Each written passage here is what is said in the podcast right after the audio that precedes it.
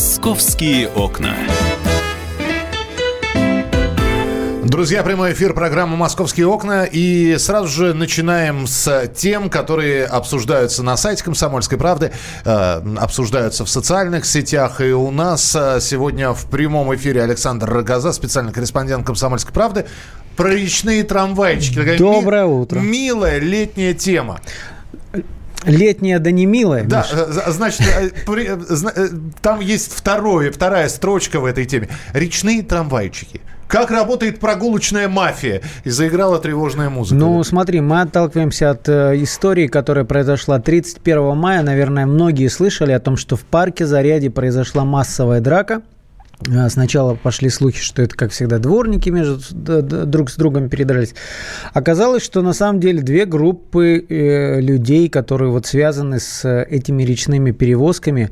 Я напомню, что у парка Зарядье есть две, а, два причала, а, на которых работают сразу шесть компаний, оказывают вот услуги по таким прогулкам по катушкам, по Москва-реке на час, на два, на три, в общем, все, все как тебе нравится. И э, появилась информация о том, что якобы происходит передел вот этого рынка, что схлестнулись две конкурирующие компании, а, что вот одна зашла совсем недавно, а, начала возить пассажиров по, по известным всем маршрутам, и остальные компании не добирают доходы. В общем, решили выяснять на кулаках, что называется, свои отношения.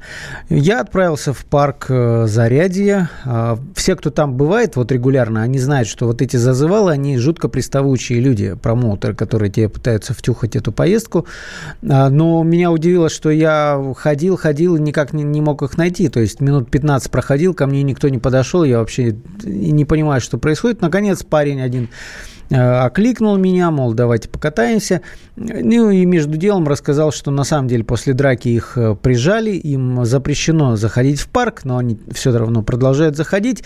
И на самом деле я пытался выяснить, э, из-за чего все-таки подрались-то. И Э, в, в процессе вот этих разговоров, э, когда промоутеры рассказывают, сколько они зарабатывают, кстати, чтобы вы знали, 15% от стоимости билета э, за вас он получит. Слушай, но для того, чтобы прийти в парк Зарядье, для этого нужно, да, мы же про Зарядье сейчас говорим, да, для этого нужно как минимум уведомить руководство парка Зарядье. Неужели они... Ты имеешь в виду, вот, да, да какая разница, они же просто бегают, но люди и люди, но некоторые с бейджиками, но предлагают свои услуги. Отследить всех я думаю, невозможно. А, тем более, что вот э, всех задержанных, а тогда после драки задержали более 20 человек, э, просто отпустили. То есть не, не нашли состава преступления, ни у кого из них друг к другу претензий нет. Но в процессе общения с промоутерами я, по крайней мере, узнал, и это мне потом другие источники подтвердили, что так-то это была драка не просто на кулаках, они были вооружены травматами, и, слава богу, хватило ума не начать стрельбу друг по другу. То есть, э, ну, смотри, и вот в процессе уже а, общения я понял, что на самом деле э, тут не вопрос конкурирующих, э, двух конкурирующих компаний, а вопрос настоящего рэкета, причем фигурантами основными оказываются вот как раз-таки эти промоутерские компании. А если у тебя есть я вчера беседовал с Кириллом Евдокимовым, это лидер, так сказать, профсоюза вот судовладельцев, которые раз, работают на Москварике. А, не, нет такого синхрона у тебя? Не, не, минуту. Ты, ты вчера... Нет, то, что ты с ним поговорил, ну, да, хорошо. А, я давайте, мы сейчас услышим президента Московской ассоциации судовладельцев пассажирского флота Кирилла Евдокимова, что он говорит про эту мафию. Причем он мафией-то не называет их, он их называет группировками. Вот что сказал Кирилл Евдокимов, ну а потом продолжение разговора. Там есть две группировки, которые захватили продажи причалов на берегу, и они с судовладельцев берут половину стоимости билетов. Не владельцы причал, они просто создали структуры, которые продают билеты туристам и одновременно не дают работать другим судовладельцам, как бы перекрывая фактически причалы своими сотрудниками. Ну, например, ну как, естественно, отражается, когда хватают за руку и тащат на на причалы. То есть есть случаи, когда они блокировали причалы, то есть не давая пройти людям, например, с электронными билетами. В Заряде, например, было две компании промоутеров, которые как раз и полувооруженные группировки устроили разборку Ну, настоящий бандит.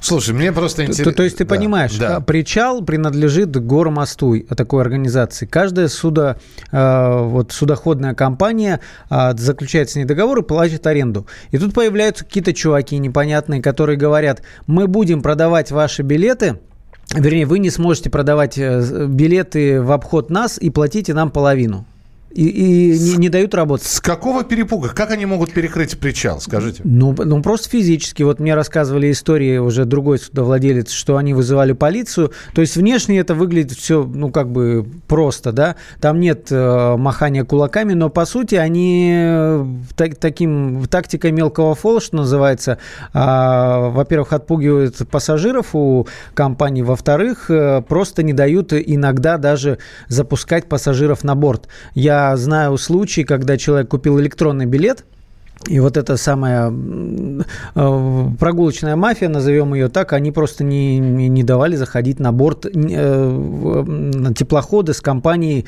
э, с владельцем которого они не договорились по цене. Как они могут не пустить? Ну вот так. Ну вот, вот здесь вызывается полиция, полиция вот, вызывается. Вот, и... вот для меня это большой вопрос. Но на, об этом говорят многие, понимаешь, игроки рынка, что называется. И, ну, вот для меня это дико, понимаешь? То есть центр Москвы, а, и почему все это происходит, напоминает э, в открытом виде, в чистом виде а, рэкет 90-х. Э, этот, елки-палки, э, парк Зарядье. В центре Москвы. По, под, под стенами Кремля.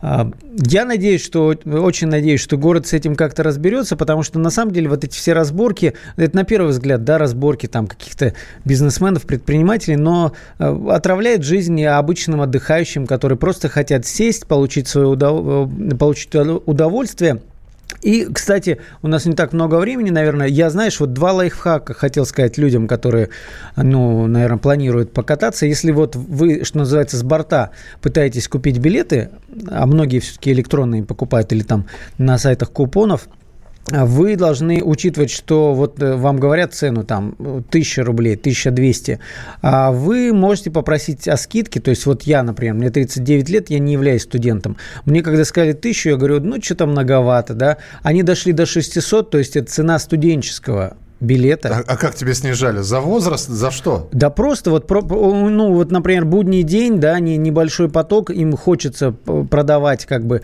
билеты, чтобы э, была какая-то ротация, чтобы хоть что-то за, за, зарабатывать, и они продают просто под видом студенческих билетов. То есть вот э, это в их силах. Но это... здесь возникает вопрос все-таки, а кто эти люди, которые занимаются перекрытием причалов? Ну, которые две, не... две компании. Две компании. Две фамилии известные, пока, имена по, известные. Пока вот не, это нельзя. Ну, ну, по крайней мере, в открытую это никто не называет. Вот кто они, там, не знаю, этническая принадлежность. Э, я видел каких-то сомнительных людей, которые дежурят и приглядывают за порядком на причале, но, так скажем, не славянской внешности. Ну, Просто вот, такое... вот, здесь бы, понимаешь, это вот то, о чем мы говорим, это пока вот поверхностная такая э, история, да. Так вот туда бы... дело в производство принято или не принято? Или, да или... пока нет, их или... просто распустили даже после драки, распустили по домам, потому что у них друг другу нет претензий и как бы, ну, закрыли глаза. Это тоже ужасно. Опять же, э, очень а, простой вопрос. Э, знаешь, как говорят, поодиночке может и не справиться, а все вместе мы сила но есть владельцы судоходных компаний, да, владельцев обкладывают данью. Ну, казалось бы, объединитесь и дайте отпор. Э, грамотный, не, не, не значит с кулаками и с арматурами выходить, а возьмите, напишите заявление в полицию, там, в прокуратуру, в Следственный комитет, да куда угодно. На прямую линию Путину позвоните на следующей неделе. Но нет, почему-то многим э, выгодно платить, получается. Ну, часть платит, часть вот с кем происходят конфликты, отказываются идти на такие условия, потому что, ну, представь, промоутеры – это люди, которые, ну, берут деньги за воздух, да, они оказывают услугу, они приводят, при, приводят, да, к кассам людей, но, по сути, самые основные расходы несут же владельцы судов, то представь, амортизация сколько стоит в месяц, там топливо, а, зарплаты команде, э, текущие ремонты – это серьезные деньги.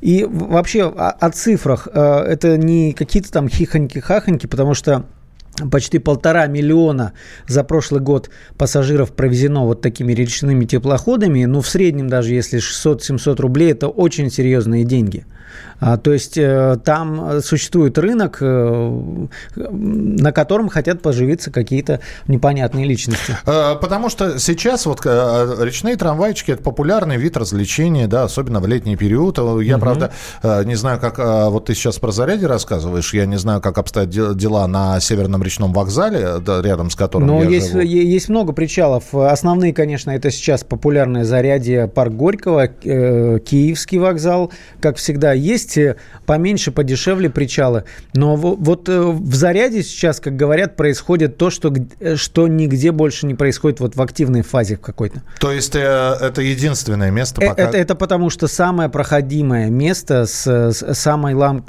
самый лакомый кусочек вот этой всей системы. Ну, я надеюсь, что материал на эту тему, он уже есть? Готовится. Готовится. Материал на эту тему можно считать прямым обращением внимания на данную проблему, и очень хочется верить, что сотрудники правоохранительных органов этим заинтересуются. Александр Рогоза был в эфире. Саш, спасибо. Э, приходи еще, э, как, как говорится, с более мирными новостями.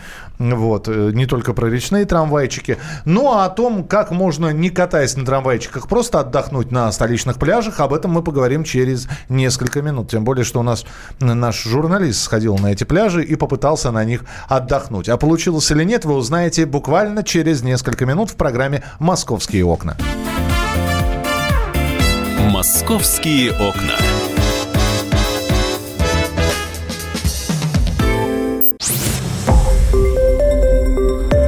Радио «Комсомольская правда».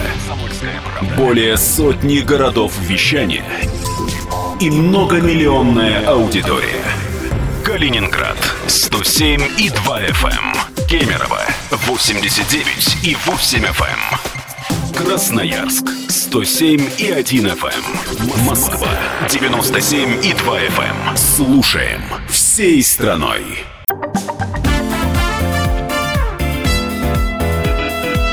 Московские окна. Продолжаем программу «Московские окна». Можно ли отдыхать на столичных пляжах? Каждый летний сезон нам говорят, в Москве открыто-то столько пляжей. Из них часть предназначена для отдыха с купанием, другая часть просто для отдыха, без купания. Ну, то, эти, то есть лежите у воды и э, просто делаете вид, что уже искупались или вам не очень хочется. А вот можно ли на таких столичных пляж, пляжах реально отдохнуть? Об этом Павел Клоков, специальный корреспондент «Комсомольской правды», у нас в прямом эфире. Паша, приветствую. Привет, привет. Ты где сейчас вообще? Ты когда в редакции появишься? Хватит уже по местам отдыха ходить. Слушай, ну я же не специально, это же профессиональный долг. Сказал Нужно он, потягивая, потягивая как... коктейль, да, Лонг-Айленд. Нужно же все проверить. Конечно. На каждом шезлонге полежать. Да, да, да.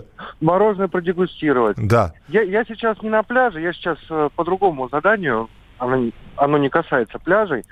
А, но все-таки все пляжи я обошел. Так. Я сделал большой материал такой обзорный. Так. Имеется в виду те, где можно купаться. Так. Их семь сейчас принято. Вот. Там, где нельзя купаться, 40, 41 адрес. Их я не трогал, потому что их много, и они, в принципе, все однотипные. Вот. Последние три пляжа, на которых я был, это Тропарева, Серебряный Бор 3. И вот, озеро... все-таки, все-таки тебя туда к нудистам занесло, да? В Серебряный Никаких Бор. нудистов, Миш. Не было нигде нудистов, и ну, если только знаешь, кто-то по собственному желанию, там какой-то... Если человек. знать места, я понял, да. В общем, э, ну, что тебе сказать? Какие у тебя вопросы по пляжам? Ну, у меня самый главный вопрос. То есть, э, много ли людей? Как водичка? Чистое ли дно? А можно ли там э, спокойно оставить здесь? Я, я пришел один или мне надо у вещи в целлофановые пакеты купаться с ними? Не украдут ли? Как система безопасности? Есть ли спасатели?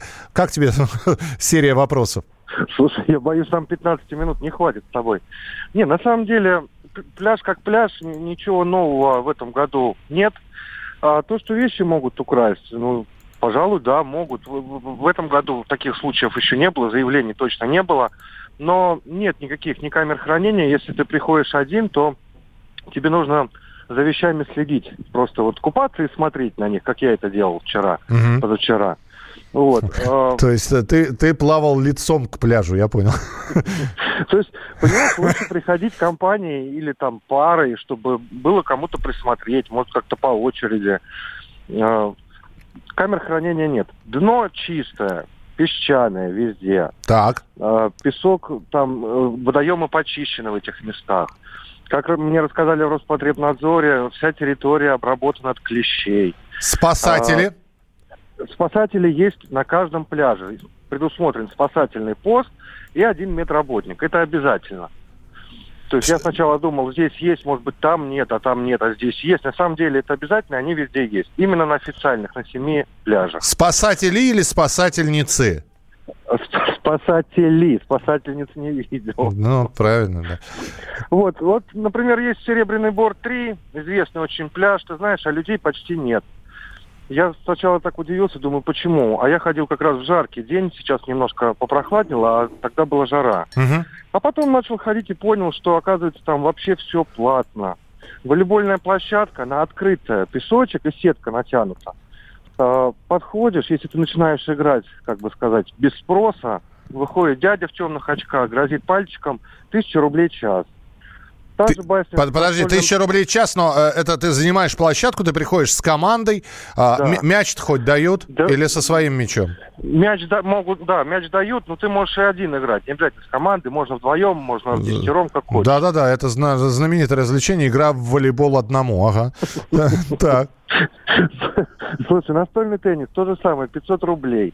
Шезлонги, 500 рублей. Понимаешь, вот идешь, и все платно, куда ни посмотри. Я уже думал, сейчас за вход в воду тоже, наверное, придется платить. Подожди, подожди, ты приходишь, это вот еще раз, пляж Серебряный Бор 3, ты приходишь, тебе не да. нужен шезлонг, ты можешь а, полотенчик расстелить на песке? Ну, конечно, То есть, конечно. в принципе, в принципе, бюджетно можно, да?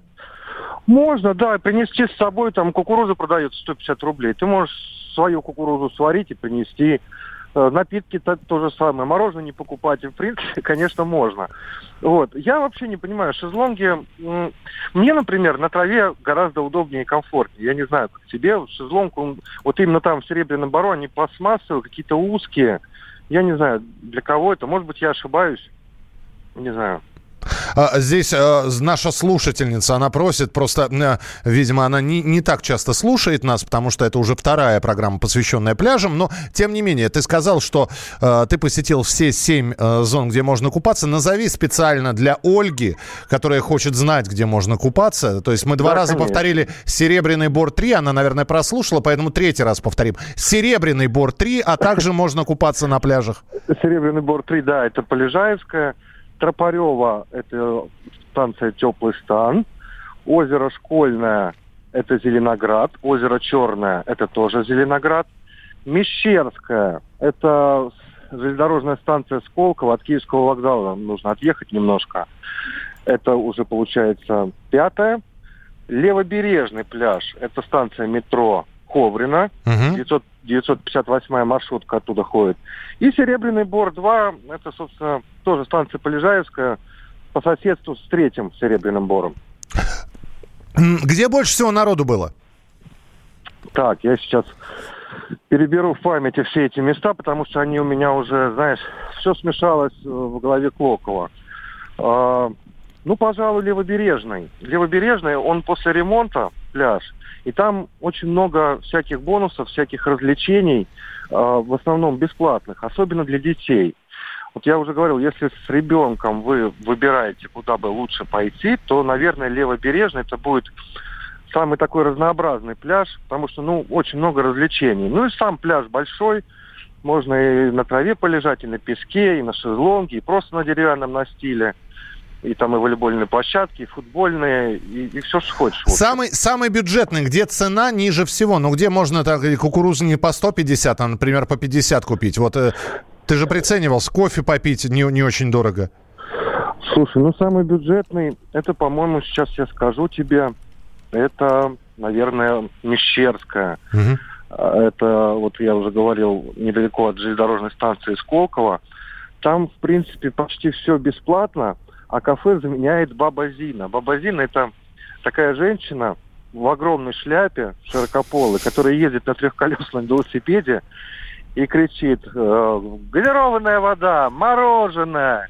Ну, знаешь, вот эти вот продавщицы пляжные. Конечно, знаю, и Паш. Вот... Мы, мы с, с этими продавцами будем с тобой не только на пляжах, мы с тобой еще и будем в электричках встречаться, потому что я надеюсь, что в конце месяца мы все-таки попробуем сделать вы, вылазку в лес и посмотрим. Вот сегодня грозы с дождями обещают, и посмотрим, что там вырастет в лесах. Паш, спасибо тебе большое. Павел Клоков, наш специальный корреспондент, был в прямом эфире. Ну а раз про погоду, то ведущий специалист Центра погоды ФОБОС Евгений Тишковец с нами на прямой связи. Евгений, приветствую. Добрый день. Ну, уже, уже немножечко пролилось в Москве, хотя вроде как на вторую половину дня было обещано. Ну да ладно. А, вопрос, опять же таки, а, сейчас довольно комфортная температура, но, знаете, люди уже начинают говорить, ну и где жара? То есть э, понятно, что всегда есть э, довольные погоды и недовольные погоды. Что нам ожидать в выходные? А, ну, то, что пролилось, это такая я бы сказал, предварительная разведка. А, основной массив грозовых облаков все-таки еще а, по северо-западу пересекает сейчас границу Тверской и Московской областей. Так что все самое э, солидное в плане ливневых дождей и гроз мы действительно ждем во вторую часть дня. Поэтому сегодня наконец-то освежающие ливни и температура не выше 25 градусов. Что касается дальнейших перспектив, то в субботу, ну, я бы так сказал, облачно с прояснениями, дождь лишь местами, незначительный, ночью не прохладнее 15 градусов, днем 21-23 немного посвежеет. Ну а в воскресенье более выгодная погода, антициклон скандинавец придет на среднерусскую равнину, ну и, соответственно, ночью это 7-12 и днем 20-25, и в основном без каких-либо осадков и солнечно. Если вообще до конца месяца смотреть, то прогнозы достаточно позитивные, по крайней мере, нет, не будет такого изнуряющего 30-градусного зноя. Температура в пределах абсолютно климатической нормы, достаточно ровный фон. Ночами это от 10 до 15 градусов, с небольшими вариациями. Ну и днем устойчивые 23-28, причем с достаточно а, большим количеством солнечных дней, ну и какими-то короткими такими вкраплениями грозовых дождей. Евгений, еще один вопрос. Вот эти климатические качели, которые мы на этой неделе наблюдали, когда жарко-жарко, а потом вдруг mm-hmm. ну, довольно резкое похолодание, и сейчас опять вот э, э, начинает теплеть, вот таких климатических качелей нам в ближайшие дни ждать?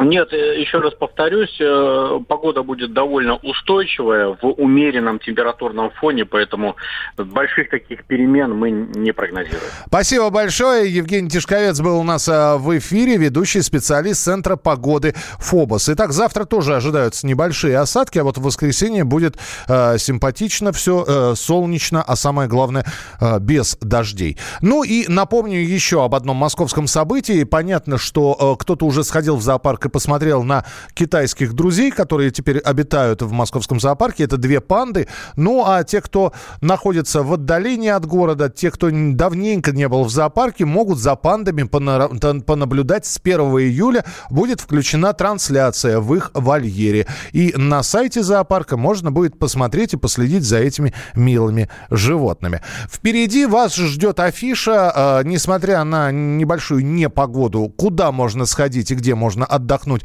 в выходные, вы услышите через несколько минут, когда в студии появится Оксана Фомина. Это программа «Московские окна», радио «Комсомольская правда». Оставайтесь с нами.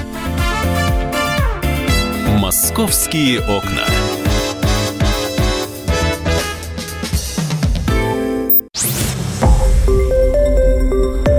Радио «Комсомольская правда». Более сотни городов вещания – и многомиллионная аудитория. Иркутск 91 и 5 FM. Эм. Красноярск 107 и 1 FM. Эм. Вологда 99 и 2 FM. Эм. Москва 97 и 2 FM. Слушаем всей страной.